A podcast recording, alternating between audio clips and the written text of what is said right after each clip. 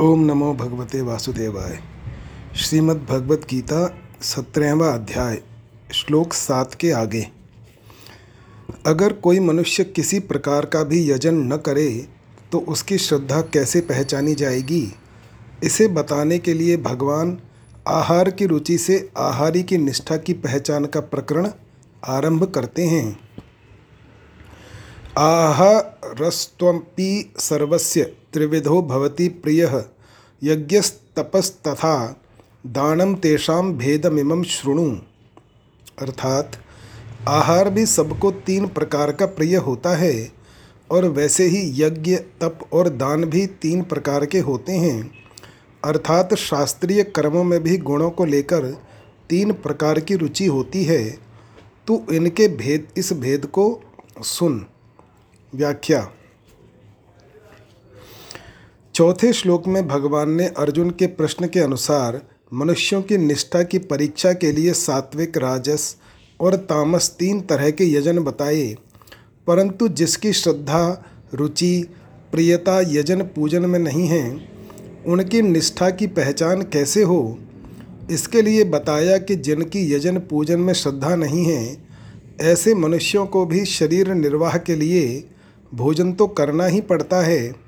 चाहे वे नास्तिक हों, चाहे आस्तिक हों, चाहे वैदिक अथवा ईसाई, पारसी, यहूदी, यवन आदि किसी संप्रदाय के हों, उन सब के लिए यहाँ आहारस्त्वपी पद देकर कहा है कि निष्ठा की पहचान के लिए केवल यजन पूजन ही नहीं, प्रत्युत भोजन की रुचि से ही उनकी निष्ठा की पहचान हो जाएगी।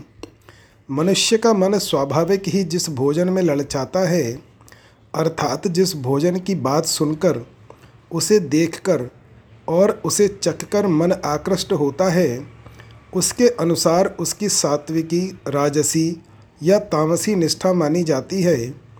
यहाँ कोई ऐसा भी कह सकता है कि सात्विक, राजस और तामस आहार कैसा कैसा होता है, इसे बताने के लिए यह प्रकरण आया है। स्थूल दृष्टि से देखने पर तो ऐसा ही दिखता है परंतु विचार पूर्वक गहराई से देखने पर यह बात दिखती नहीं। वास्तव में यह आहार का वर्णन नहीं है, प्रत्युत आहारी की रुचि का वर्णन है। अतः आहारी की श्रद्धा की पहचान कैसे हो, यह बताने के लिए ही यह प्रकरण आया है। यह सर्वस्व और प्रिय शपद यह बताने के लिए आए हैं कि सामान्य रूप से संपूर्ण मनुष्यों में एक एक की किस किस भोजन में रुचि होती है, जिससे उनकी सात्विकी, राजसी और तामसी निष्ठा की पहचान हो, ऐसे ही यज्ञ तपस तथा दानम पद यह बताने के लिए हैं कि जितने भी शास्त्रीय कर्म हैं, उनमें भी उन मनुष्यों की यज्ञ, तप आदि किस किस कर्म में कैसी कैसी रुचि, प्रियता होती है, तथा कहने का तात्पर्य यह है कि जैसे पूजन तीन तरह का होता है और जैसे आहार तीन तरह का प्रिय होता है, इसी तरह शास्त्रीय यज्ञ, तप आदि कर्म भी तीन तरह के होते हैं। यद्यपि यहाँ यज्ञ शब्द होम रूप यज्ञ का ही वाचक है, संपूर्ण कर्तव्य कर्मों का नहीं, तथापि गौणता से तीर्थ व्रत आदि भी कर्तव्य कर्म में लिए जा सकते हैं।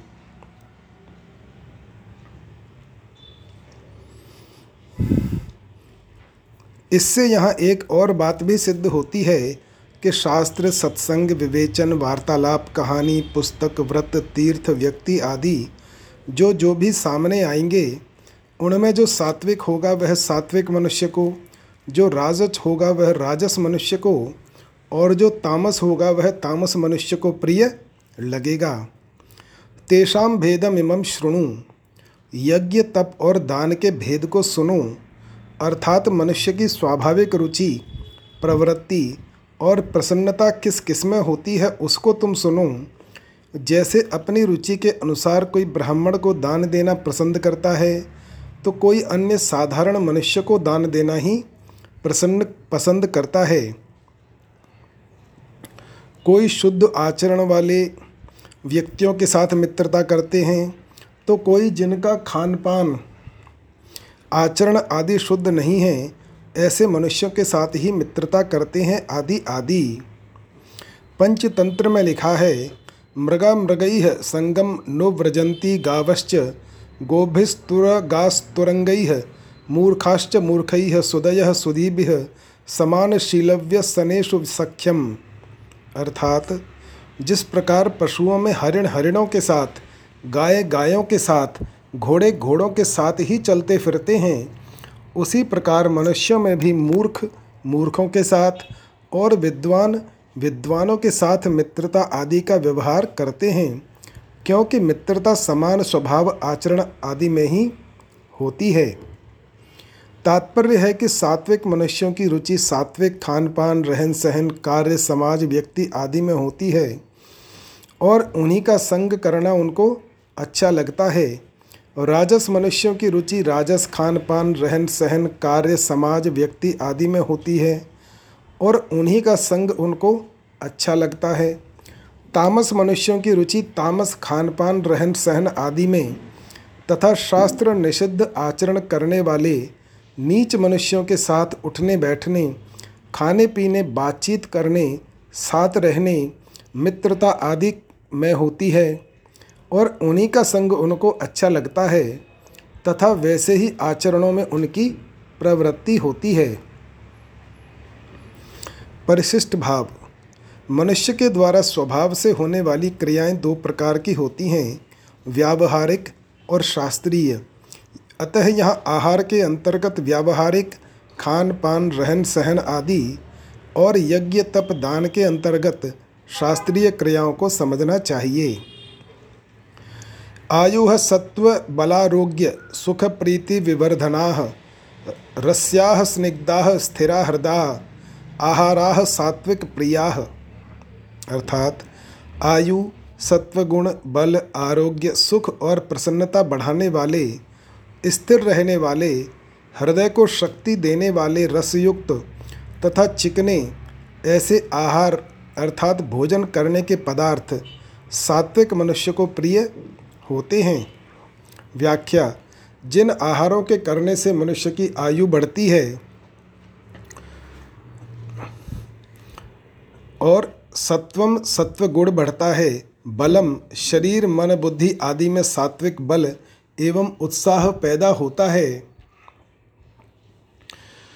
शरीर में निरोगता बढ़ती है सुख शांति प्राप्त होती है और जिनको देखने से ही प्रीति पैदा होती है, वे अच्छे लगते हैं।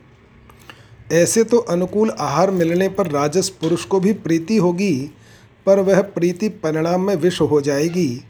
ऐसे ही तामस पुरुष को भी प्रीति होगी, पर वह प्रीति परिणाम में उसको मूढ़ता में, अर्थात अति निद्रा, आलस्य और प्रमाद में लगा देगी। इस प्रकार जो गरिष्ठ नहीं, प्रत्युत सुपाच्य हैं और जिनका सार बहुत दिन तक शरीर में शक्ति देता है और हृदय फेफड़े आदि को शक्ति देने वाले तथा बुद्धि आदि में सौम्य भाव लाने वाले, फल, दूध, खांड आदि रसयुक्त पदार्थ, घी, मक्खन, बादाम, काजू, किशमिश, सात्विक पदार्थों से निकले हुए तेल आदि स्नेह युक्त भोजन के पदार्थ जो अच्छे पके हुए तथा ताजे हैं। ऐसे भोजन के पदार्थ सात्विक मनुष्यों को प्यारे लगते हैं, अतः ऐसे आहार में रुचि होने से उसकी पहचान हो जाती है कि यह मनुष्य सात्विक है। कटवम्ल लवणात्य उष्ण तीक्ष्ण रुक्ष विदाहिन आहारा राजस्य येष्टा दुख शोका शोकाम शोकामय प्रदाह अर्थात अति कड़वे, अति खट्टे, अति नमकीन, अति गर्म, अति तीखे, अति रूखे और अति दाहकारक आहार, अर्थात भोजन के पदार्थ राजस मनुष्य को प्रिय होते हैं, जो कि दुख, शोक और रोगों को देने वाले हैं। व्याख्या। कटु यानी करेला, ग्वार, पाठा आदि अधिक कड़वे पदार्थ, अम्ल यानी इमली, अमचूर, नींबू, छाछ, सड़न पैदा करके बनाया गया सिरका आदि अधिक खट्टे पदार्थ, अधिक नमक वाले पदार्थ, जिनसे भाप निकल रही हो ऐसे अत्यंत गरम गरम पदार्थ, जिनको खाने से नाक, आँख, मुख और सिर से पानी आने लगे, ऐसे लाल मिर्च आदि अधिक तीखे पदार्थ, जिनमें घी, दूध आदि का संबंध नहीं है ऐसे भुने हुए चने, सतुआ आदि अधिक रूखे पदार्थ और राई आदि अधिक दाहकारक पदार्थ। इस प्रकार के भोजन पदार्थ राजस मनुष्य को प्यारे होते हैं, इससे उसकी निष्ठा की पहचान हो जाती है। परंतु ऐसे पदार्थ परिणाम में दुख, शोक और रोगों को देने वाले होते हैं। खट्टा, तीखा और दाहकारक भोजन करते समय मुख आदि में जो जलन होती है, यह दुख है। भोजन करने के बाद मन में प्रसन्नता नहीं होती, प्रत्युत स्वाभाविक चिंता रहती है, यह शोक है। ऐसे भोजन से शरीर में प्रायः रोग होते हैं। यात यामम गत रसम पूति पर्युषितम च यत उच्छिष्टमपि चामेध्यम भोजनम तामस प्रियम अर्थात, जो भोजन सड़ा हुआ रस रहित दुर्गंधित बासी और झूठा है, तथा जो महान अपवित्र, यानी मांस आदि भी है, वह तामस मनुष्य को प्रिय होता है। यात यामम यानी पकने के लिए जिनको पूरा समय प्राप्त नहीं हुआ है, ऐसे अधपके या उचित समय से ज़्यादा पके हुए अथवा जिनका समय बीत गया है, ऐसे बिना ऋतु के पैदा किए हुए एवं ऋतु चली जाने पर फ्रिज आदि की सहायता से रखे हुए साग, फल आदि, भोजन के पदार्थ। गत रसम धूप आदि से जिनका स्वाभाविक रस सूख गया है, अथवा मशीन आदि से जिनका सार खींच लिया गया है, ऐसे दूध फल आदि, पूती, सड़न से पैदा की गई मदिरा और स्वाभाविक दुर्गंध वाले प्याज, लहसुन आदि। मदिरा पान करने वाले को शास्त्रों में महापापी कहा गया है। छांदोग्योपनिषद में लिखा है, स्तेनो हिरण्यस्य सुराम पिबंश्च गुरोस्तल्प माव सन ब्रह्महा चैते पतंती चत्वार पंचम चाचरंस्तैरिति अर्थात स्वर्ण की स्वर्ण की चोरी करने वाला, मदिरा पीने वाला, गुरु पत्नी गमन करने वाला, ब्राह्मण की हत्या करने वाला, ये चारों महापापी हैं और इनका संग करने वाला पांचवा महापापी है। इससे शुद्ध होता है कि मदिरापान सर्वथा निंदनीय, मांसाहार से भी अधिक निंदनीय और पतन करने वाला है। गंगा जी सबको शुद्ध करने वाली हैं, परंतु यदि गंगा जी में मदिरा का पात्र डाल दिया जाए तो वह शुद्ध नहीं होता। जब मदिरा का पात्र भी इतना अशुद्ध हो जाता है, तब मदिरा पीने वाला कितना अशुद्ध हो जाता होगा, इसका कोई ठिकाना नहीं है। मदिरा के निर्माण में असंख्य जीवों की हत्या होती है। मदिरा पान से होने वाली सबसे भयंकर हानि यह है कि इससे अंतकरण में रहने वाले धर्म के अंकुर नष्ट हो जाते हैं। तात्पर्य है कि मनुष्य के भीतर जो धार्मिक भावनाएँ रहती हैं, धर्म की रुचि, संस्कार रहते हैं, उनको मदिरापान नष्ट कर देता है। इससे मनुष्य महान पतन की तरफ़ चला जाता है। पर्युषितम। जल और नमक मिलाकर बनाए हुए साग, रोटी आदि पदार्थ रात बीतने पर बासी कहलाते हैं। परंतु केवल शुद्ध दूध, घी, चीनी आदि से बने हुए अथवा अग्नि पर पकाए हुए पेड़ा, जलेबी, लड्डू आदि जो पदार्थ हैं, उनमें जब तक विकृति नहीं आती, तब तक वे बासी नहीं माने जाते। ज़्यादा समय रहने पर उनमें विकृति पैदा होने से वे भी बासी कहे जाएँगे। उच्छिष्टम। भुक्तावशेष अर्थात भोजन के बाद पात्र में बचा हुआ अथवा झूठा हाथ लगा हुआ और जिसको गाय, बिल्ली, कुत्ता कौआ आदि पशु पक्षी देख ले, सूंघ ले या खा ले, वह सब झूठन माना जाता है। अमेध्यम। रजवीर्य से पैदा हुए मांस, मछली, अंडा आदि महान अपवित्र पदार्थ जो मुर्दा हैं और जिनको छूने मात्र से स्नान करना पड़ता है। यह तामस भोजन में अमेध्य शब्द का प्रयोग करके भगवान मानो इन चीज़ों का नाम भी लेना नहीं चाहते। अपि च, इन अव्ययों के प्रयोग से उन सब पदार्थों को ले लेना चाहिए जो शास्त्र निषिद्ध हैं, जिस वर्ण आश्रम के लिए जिन जिन पदार्थों का निषेध है, उस वर्ण आश्रम के लिए उन उन पदार्थों को निषिद्ध माना गया है। जैसे मसूर, गाजर, शलगम आदि। ऐसा भोजन तामस मनुष्य को प्रिय लगता है। इससे उसकी निष्ठा की पहचान हो जाती है। उपर्युक्त भोजनों में से सात्विक भोजन भी अगर रागपूर्वक खाया जाए तो वह राजस हो जाता है और लोलुपतावश अधिक खाया जाए। जिससे अजीर्ण आदि हो जाए तो वह तामस हो जाता है। ऐसे ही भिक्षुक को विधि से प्राप्त भिक्षा आदि में रूखा सूखा, तीखा और बासी भोजन प्राप्त हो जाए, जो कि राजस तामस है, पर वह उसको भगवान के भोग लगाकर भगवान नाम लेते हुए स्वल्प मात्रा में खाए तो वह भोजन भी भाव और त्याग की दृष्टि से सात्विक हो जाता है। स्वल्प मात्रा में खाने का तात्पर्य यह है कि भोजन करने के बाद पेट याद न आए, क्योंकि पेट दो कारणों से याद आता है, अधिक खाने पर और बहुत कम खाने पर। प्रकरण संबंधी विशेष बात। चार श्लोकों के इस प्रकरण में तीन तरह के सात्विक, राजस और तामास आहार का वर्णन दिखता है, परंतु वास्तव में यह आहार का प्रसंग नहीं है, प्रत्युत आहारी की रुचि का प्रसंग है। इसलिए यह आहारी की रुचि का ही वर्णन हुआ है। इसमें निम्नलिखित युक्तियाँ दी जा सकती हैं। पहला, सोलहवें अध्याय में यह शास्त्र विधि मुत्सृज्य वर्तते कामकारतः। पदों को लेकर अर्जुन ने प्रश्न किया कि मनमाने ढंग से श्रद्धापूर्वक काम करने वालों की निष्ठा की पहचान कैसे हो? तो भगवान ने इस अध्याय में श्रद्धा के तीन भेद बताकर और तीसरे श्लोक में सर्वस्व पद से मनुष्य मात्र की अंतकरण की अनुरूप श्रद्धा बताई और चौथे श्लोक में पूज्य के अनुसार पूजक की निष्ठा की पहचान बताई। सातवें श्लोक में उसी सर्वस्व पद का प्रयोग करके भगवान यह बताते हैं कि मनुष्य मात्र को अपनी अपनी रुचि के अनुसार तीन तरह का भोजन प्रिय होता है। उस प्रियता से ही मनुष्य की निष्ठा की पहचान हो जाएगी। प्रिय शब्द केवल सातवें श्लोक में ही नहीं आया है, परंतु आठवें श्लोक में, नवें श्लोक में, राजस्य येष्टा और दसवें श्लोक में तामस प्रियम में भी प्रिय और इष्ट शब्द आए हैं, जो रुचि के वाचक हैं।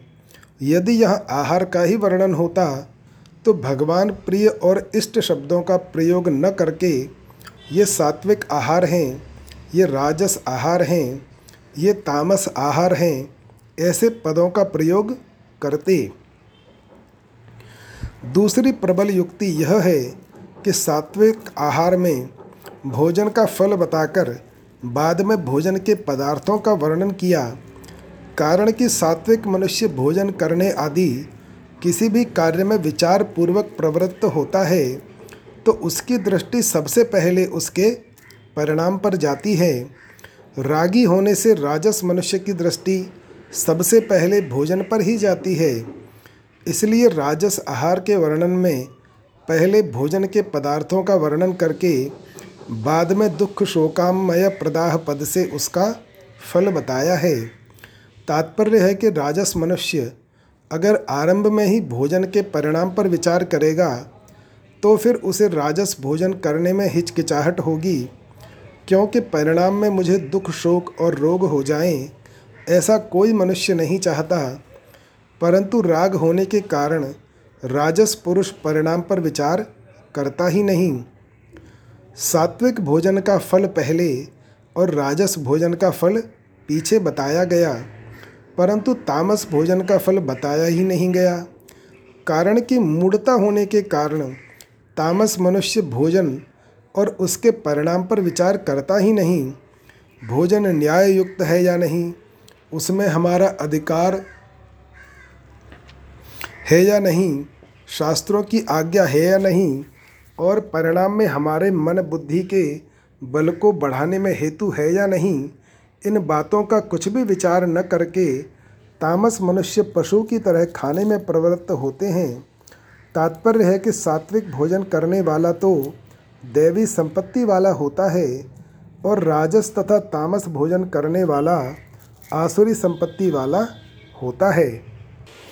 यदि भगवान को यहाँ आहार का ही वर्णन करना होता तो वे आहार की विधि का और उसके लिए कर्मों की शुद्धि अशुद्धि का वर्णन करते जैसे शुद्ध कमाई के पैसों से अनाज आदि पवित्र खाद्य पदार्थ खरीदे जाएँ, रसोई में चौका देकर और स्वच्छ वस्त्र पहनकर पवित्रता पूर्वक भोजन बनाया जाए भोजन को भगवान के अर्पण किया जाए और भगवान का चिंतन तथा उनके नाम का जप करते हुए प्रसाद बुद्धि से भोजन ग्रहण किया जाए ऐसा भोजन सात्विक होता है। स्वार्थ और अभिमान की मुख्यता को लेकर सत्य असत्य का कोई विचार न करते हुए पैसे कमाए जाएँ, स्वाद शरीर की पुष्टि भोग भोगने की सामर्थ्य बढ़ाने आदि का उद्देश्य रखकर भोजन के पदार्थ खरीदे जाएँ, जिह्वा को स्वादिष्ट लगें और दिखने में भी सुंदर दिखें इस दृष्टि से रीति से उनको बनाया जाए और आसक्ति पूर्वक खाया जाए ऐसा भोजन राजस होता है। झूठ कपट चोरी डकैती धोखेबाजी आदि किसी तरह से पैसे कमाए जाएँ, अशुद्धि शुद्धि का कुछ भी विचार न करके मांस अंडे आदि पदार्थ खरीदे जाएँ, विधि विधान का कोई ख्याल न करके भोजन बनाया जाए और बिना हाथ पैर धोए एवं चप्पल जूते पहनकर ही अशुद्ध वायुमंडल में उसे खाया जाए ऐसा भोजन तामस होता है। परंतु भगवान ने यहाँ केवल सात्विक राजस और तामस पुरुषों को प्रिय लगने वाले खाद्य पदार्थों का वर्णन किया है। जिससे उनकी रुचि का पहचान हो जाए। इसके सिवाय गीता में जहाँ जहाँ आहार की बात आई है वहाँ वहाँ आहारी का ही वर्णन हुआ है।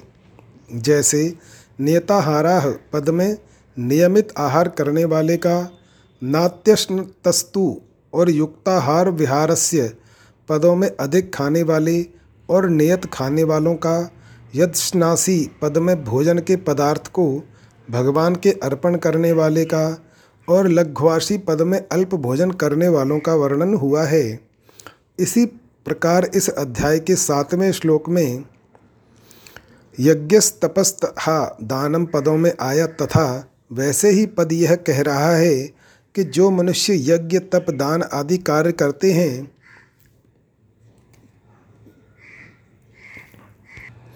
वे भी अपनी अपनी रुचि के अनुसार ही कार्य करते हैं। आगे भी ग्यारहवें से बाईसवें श्लोक तक का जो प्रकरण है, उसमें भी यज्ञ, तप और दान करने वालों के स्वभाव का ही वर्णन हुआ है। भोजन करने के लिए आवश्यक विचार। उपनिषदों में आता है कि जैसा अन्न होता है, वैसा ही मन बनता है। अन्नमयम ही सौम्य मन। अर्थात अन्न का असर मन पर पड़ता है। अन्न के सूक्ष्म सार भाग से मन बनता है और दूसरे नंबर के भाग से वीर्य, तीसरे नंबर के भाग से रक्त आदि और चौथे नंबर के स्थूल भाग से मल बनता है, जो कि बाहर निकल जाता है। अतः मन को शुद्ध बनाने के लिए भोजन शुद्ध और पवित्र होना चाहिए।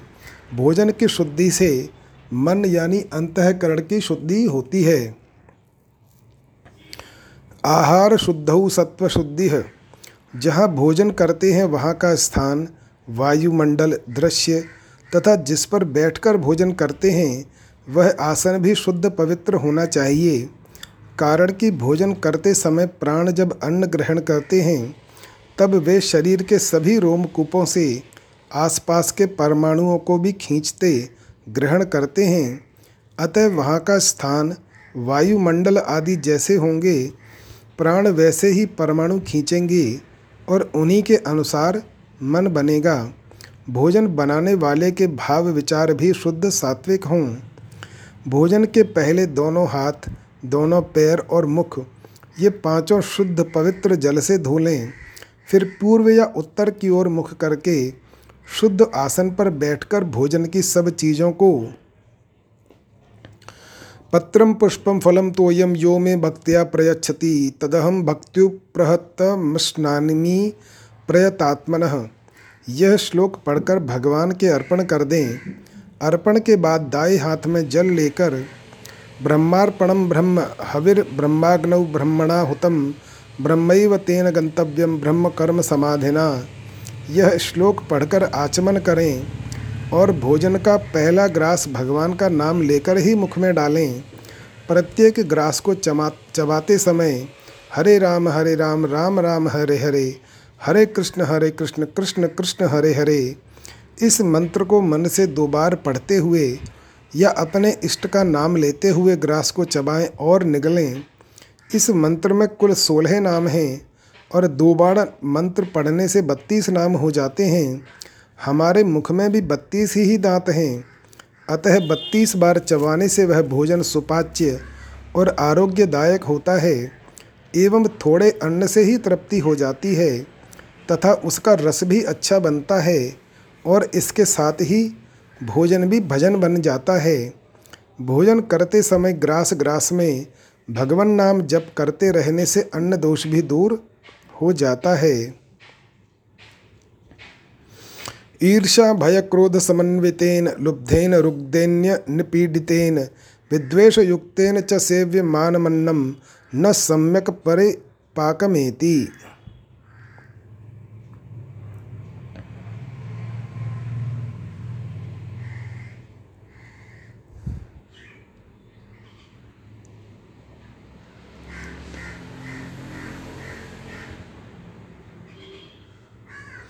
जो लोग ईर्ष्या, भय और क्रोध से युक्त हैं,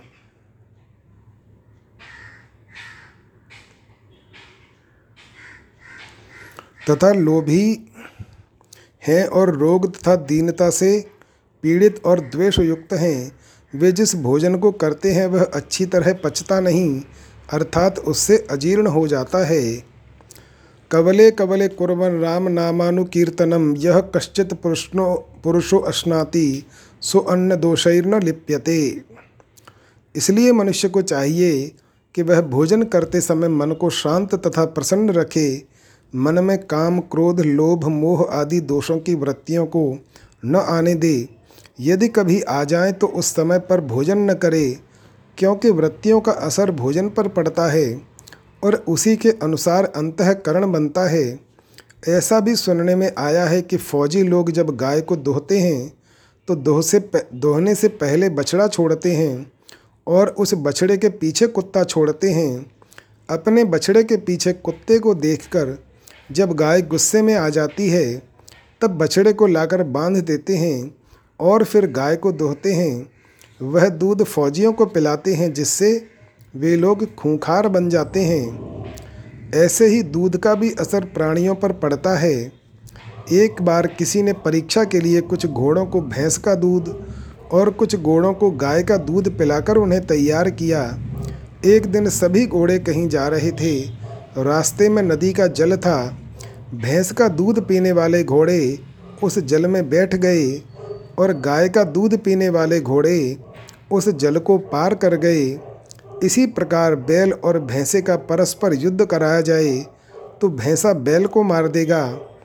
परंतु यदि दोनों को गाड़ी में जोता जाए तो भैंसा धूप में जीभ निकाल देगा, जबकि बैल धूप में भी चलता रहेगा। कारण कि भैंस के दूध में सात्विक बल नहीं होता, जबकि गाय के दूध में सात्विक बल होता है। जैसे प्राणियों की वृत्तियों का पदार्थों पर असर पड़ता है, ऐसे ही प्राणियों की दृष्टि का भी असर पड़ता है। बुरे व्यक्ति की अथवा भूखे कुत्ते की दृष्टि भोजन पर पड़ जाती है तो वह भोजन अपवित्र हो जाता है। अब वह भोजन पवित्र कैसे हो? भोजन पर उसकी दृष्टि पड़ जाए तो उसे देखकर मन में प्रसन्न हो जाना चाहिए कि भगवान पधारे हैं। अतः उसको सबसे पहले थोड़ा अन्न देकर भोजन करा दें। उसको देने के बाद बचे हुए शुद्ध अन्न को स्वयं ग्रहण करें तो दृष्टि दोष मिट जाने से वह अन्न पवित्र हो जाता है। दूसरी बात, लोग बछड़े को पेट भर दूध न पिलाकर सारा दूध स्वयं दोह लेते हैं। वह दूध पवित्र नहीं होता, क्योंकि उसमें बछड़े का हक आ जाता है। बछड़े को पेट भर दूध पिला दें और उसके बाद जो दूध निकले, वह चाहे पाव भर ही क्यों न हो, बहुत पवित्र होता है। भोजन करने वाले और कराने वाले के भाव का भी भोजन पर असर पड़ता है। जैसे, भोजन करने वाले की अपेक्षा, भोजन कराने वाले की जितनी अधिक प्रसन्नता होगी, वह भोजन उतने ही उत्तम दर्जे का माना जाएगा।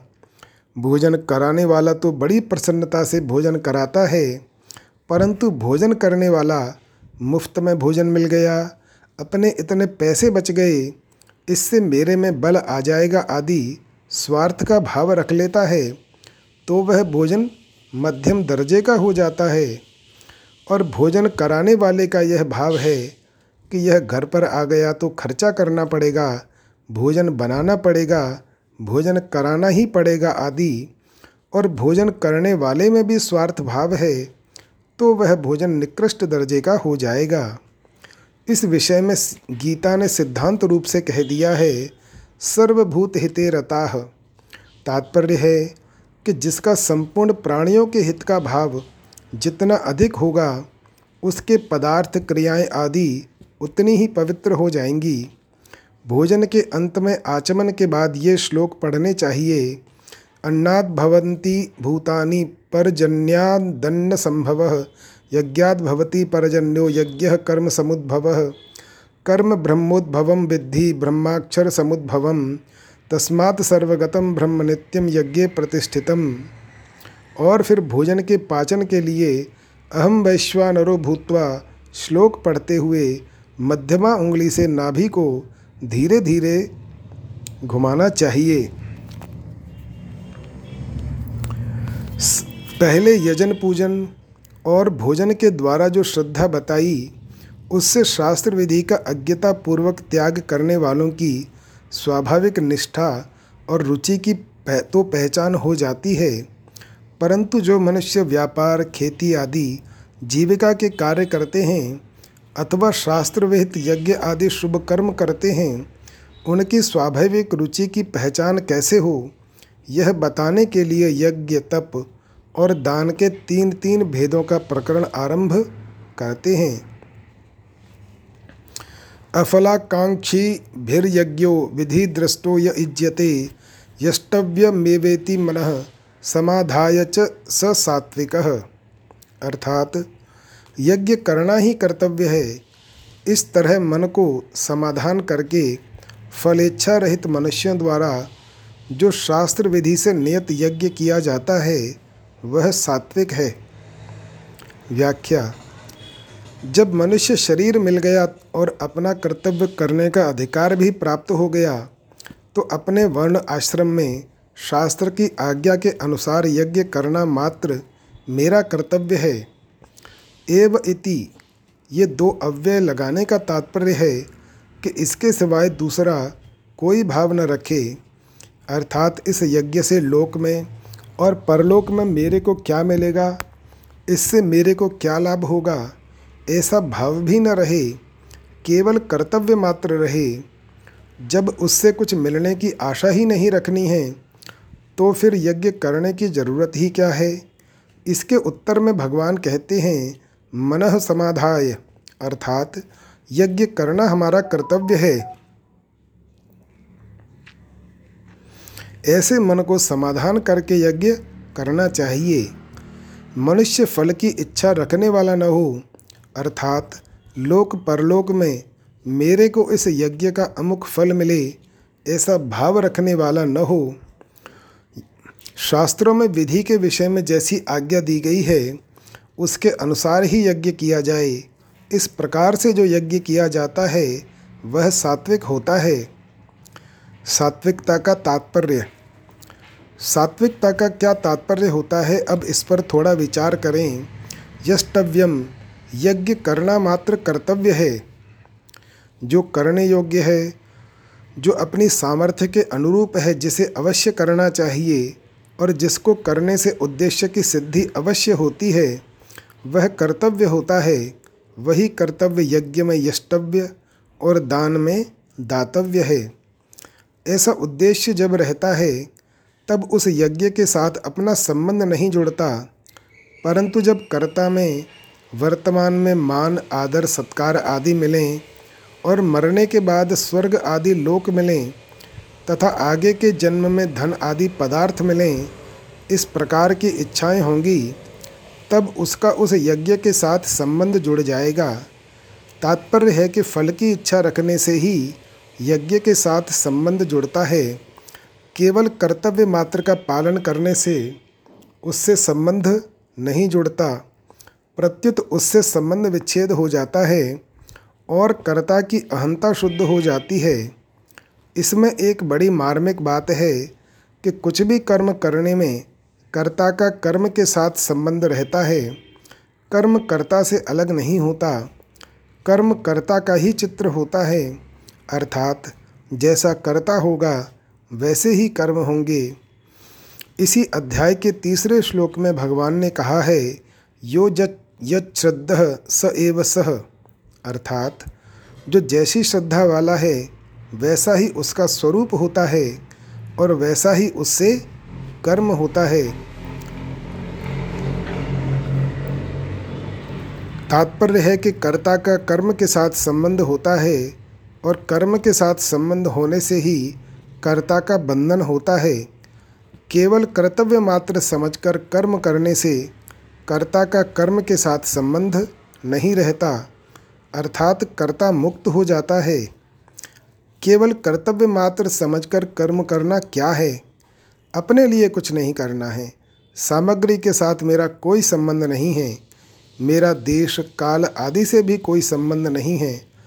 केवल मनुष्य होने के नाते जो कर्तव्य प्राप्त हुआ है, उसको कर देना है। ऐसा भाव होने से कर्ता फलाकांक्षी नहीं होगा। और कर्मों का फल कर्ता को बांधेगा नहीं, अर्थात यज्ञ की क्रिया और यज्ञ के फल के साथ कर्ता का संबंध नहीं होगा। गीता कहती है, कायेन मनसा बुद्धया केवल ही रिंद्रिय रपि, अर्थात करण, शरीर इंद्रिया आदि उपकरण और अधिकरण आदि किसी के साथ भी हमारा संबंध न हो। यज्ञ की क्रिया का आरंभ होता है और समाप्ति होती है। ऐसे ही उसके फल का भी आरंभ होता है और समाप्ति होती है। क्रिया और फल दोनों उत्पन्न होकर नष्ट होने वाले हैं और स्वयं आत्मा नित्य निरंतर रहने वाला है। परंतु यह स्वयं क्रिया और फल के साथ अपना संबंध मान लेता है। इस माने हुए संबंध को यह जब तक नहीं छोड़ता तब तक यह जन्म मरण रूप बंधन में पड़ा रहता है। फले सक्तो निबध्यते।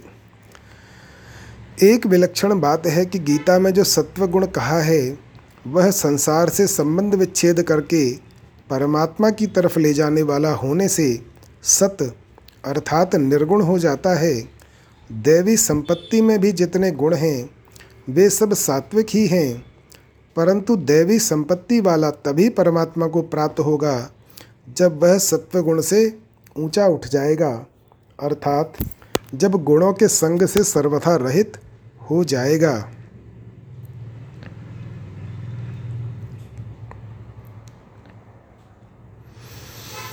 अभिसंधाय तो फलम दंभार्थमपि चैव यत इज्यते भरतश्रेष्ठ तम यज्ञ विद्धि राजसम।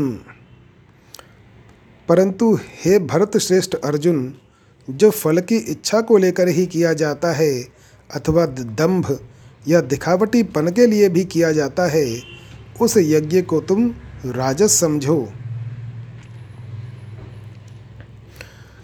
व्याख्या, फल अर्थात इष्ट की प्राप्ति और अनिष्ट की निवृत्ति की कामना रखकर जो यज्ञ किया जाता है, वह राजस हो जाता है। इस लोक में हमें धन वैभव मिले, स्त्री, पुत्र, परिवार अच्छा मिले, नौकर, चाकर, गाय, भैंस आदि भी हमारे अनुकूल मिलें।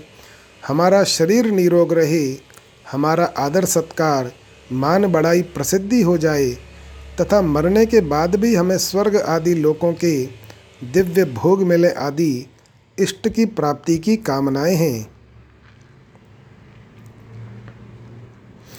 हमारे वैरी नष्ट हो जाएँ, संसार में हमारा अपमान बेइज्जती तिरस्कार आदि कभी न हो। हमारे प्रतिकूल परिस्थिति कभी आए ही नहीं आदि अनिष्ट की निवृत्ति की कामनाएँ हैं। लोग हमें भीतर से सद्गुणी सदाचारी संयमी तपस्वी दानी धर्मात्मा याज्ञिक आदि समझें जिससे संसार में हमारी प्रसिद्धि हो जाए। ऐसे दिखावटी पने को लेकर जो यज्ञ किया जाता है वह राजस कहलाता है। इस प्रकार के दिखावटी यज्ञ करने वालों में यक्षय दास्यामी और यजंते नाम यज्ञस्ते आदि सभी बातें विशेषता से आ जाती हैं। इस प्रकार फल की कामना और दंभ को लेकर जो यज्ञ किया जाता है, वह राजस हो जाता है और जो यज्ञ कामना पूर्ति के लिए किया जाता है, उसमें शास्त्र विधि की मुख्यता रहती है। कारण कि यज्ञ की विधि और क्रिया में यदि किसी प्रकार की कमी रहेगी तो उससे प्राप्त होने वाले फल में भी कमी आ जाएगी। इसी प्रकार यदि यज्ञ की विधि और क्रिया में विपरीत बात आ जाएगी तो उसका फल भी विपरीत हो जाएगा। अर्थात वह यज्ञ सिद्धि न देकर उल्टे यज्ञकर्ता के लिए घातक हो जाएगा।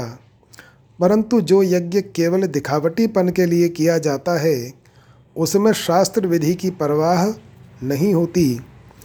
यह विधि क्रिया देने का तात्पर्य है कि हे अर्जुन, सांसारिक राग, कामना ही जन्म मरण का कारण है। अतः इस विषय में तेरे को विशेष सावधान रहना है। विधिहीनम, सृष्टान्नम, मंत्रहीनम, दक्षिणम श्रद्धा विरहितम यज्ञम, तामसम परिचक्षते। शास्त्र विधि से हीन अन्न दान से रहित, बिना मंत्रों के, बिना दक्षिणा के, और बिना श्रद्धा के किए जाने वाले यज्ञ को तामस कहते हैं। व्याख्या अलग अलग यज्ञों की अलग अलग विधियाँ होती हैं और उसके अनुसार यज्ञ कुंड श्रुवा आदि पात्र बैठने की दिशा, आसन आदि का विचार होता है। अलग अलग देवताओं की अलग अलग सामग्री होती है। जैसे देवी के यज्ञ में लाल वस्त्र और लाल सामग्री होती है, परंतु तामस यज्ञ में इन विधियों का पालन नहीं होता, प्रत्युत उपेक्षा पूर्वक विधि का त्याग होता है। तामस मनुष्य जो द्रव्य यज्ञ करते हैं, उसमें ब्राह्मण आदि को अन्नदान नहीं किया जाता। तामस मनुष्यों का यह भाव रहता है कि मुफ़्त में रोटी मिलने से वे आलसी हो जाएँगे, काम धंधा नहीं करेंगे।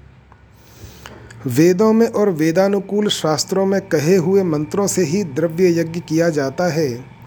परंतु तामस यज्ञ में वैदिक तथा शास्त्रीय मंत्रों से यज्ञ नहीं किया जाता, कारण कि तामस पुरुषों का यह भाव रहता है कि आहुति देने मात्र से यज्ञ हो जाता है, सुगंध हो जाती है, गंदे परमाणु नष्ट हो जाते हैं तो फिर मंत्रों की क्या ज़रूरत है? तामस यज्ञ में दान नहीं किया जाता कारण कि तामस पुरुषों का यह भाव रहता है कि हमने यज्ञ में आहुति दे दी और ब्राह्मणों को अच्छी तरह से भोजन करा दिया। अब उनको दक्षिणा देने की क्या ज़रूरत रही? यदि हम उनको दक्षिणा देंगे तो वे आलसी, प्रमादी हो जाएँगे, पुरुषार्थहीन हो जाएँगे, जिससे दुनिया में बेकारी फैलेगी। दूसरी बात, जिन ब्राह्मणों को दक्षिणा मिलती है, वे कुछ कमाते ही नहीं। इसलिए वे पृथ्वी पर भार रूप रहते हैं इत्यादि। वे तामस मनुष्य यह नहीं सोचते कि ब्राह्मण आदि को अन्नदान, दक्षिणा आदि न देने से वे तो प्रमादी बने चाहे न बने, पर शास्त्र विधि का, अपने कर्तव्य कर्म का त्याग करने से हम तो प्रमादी बन ही गए।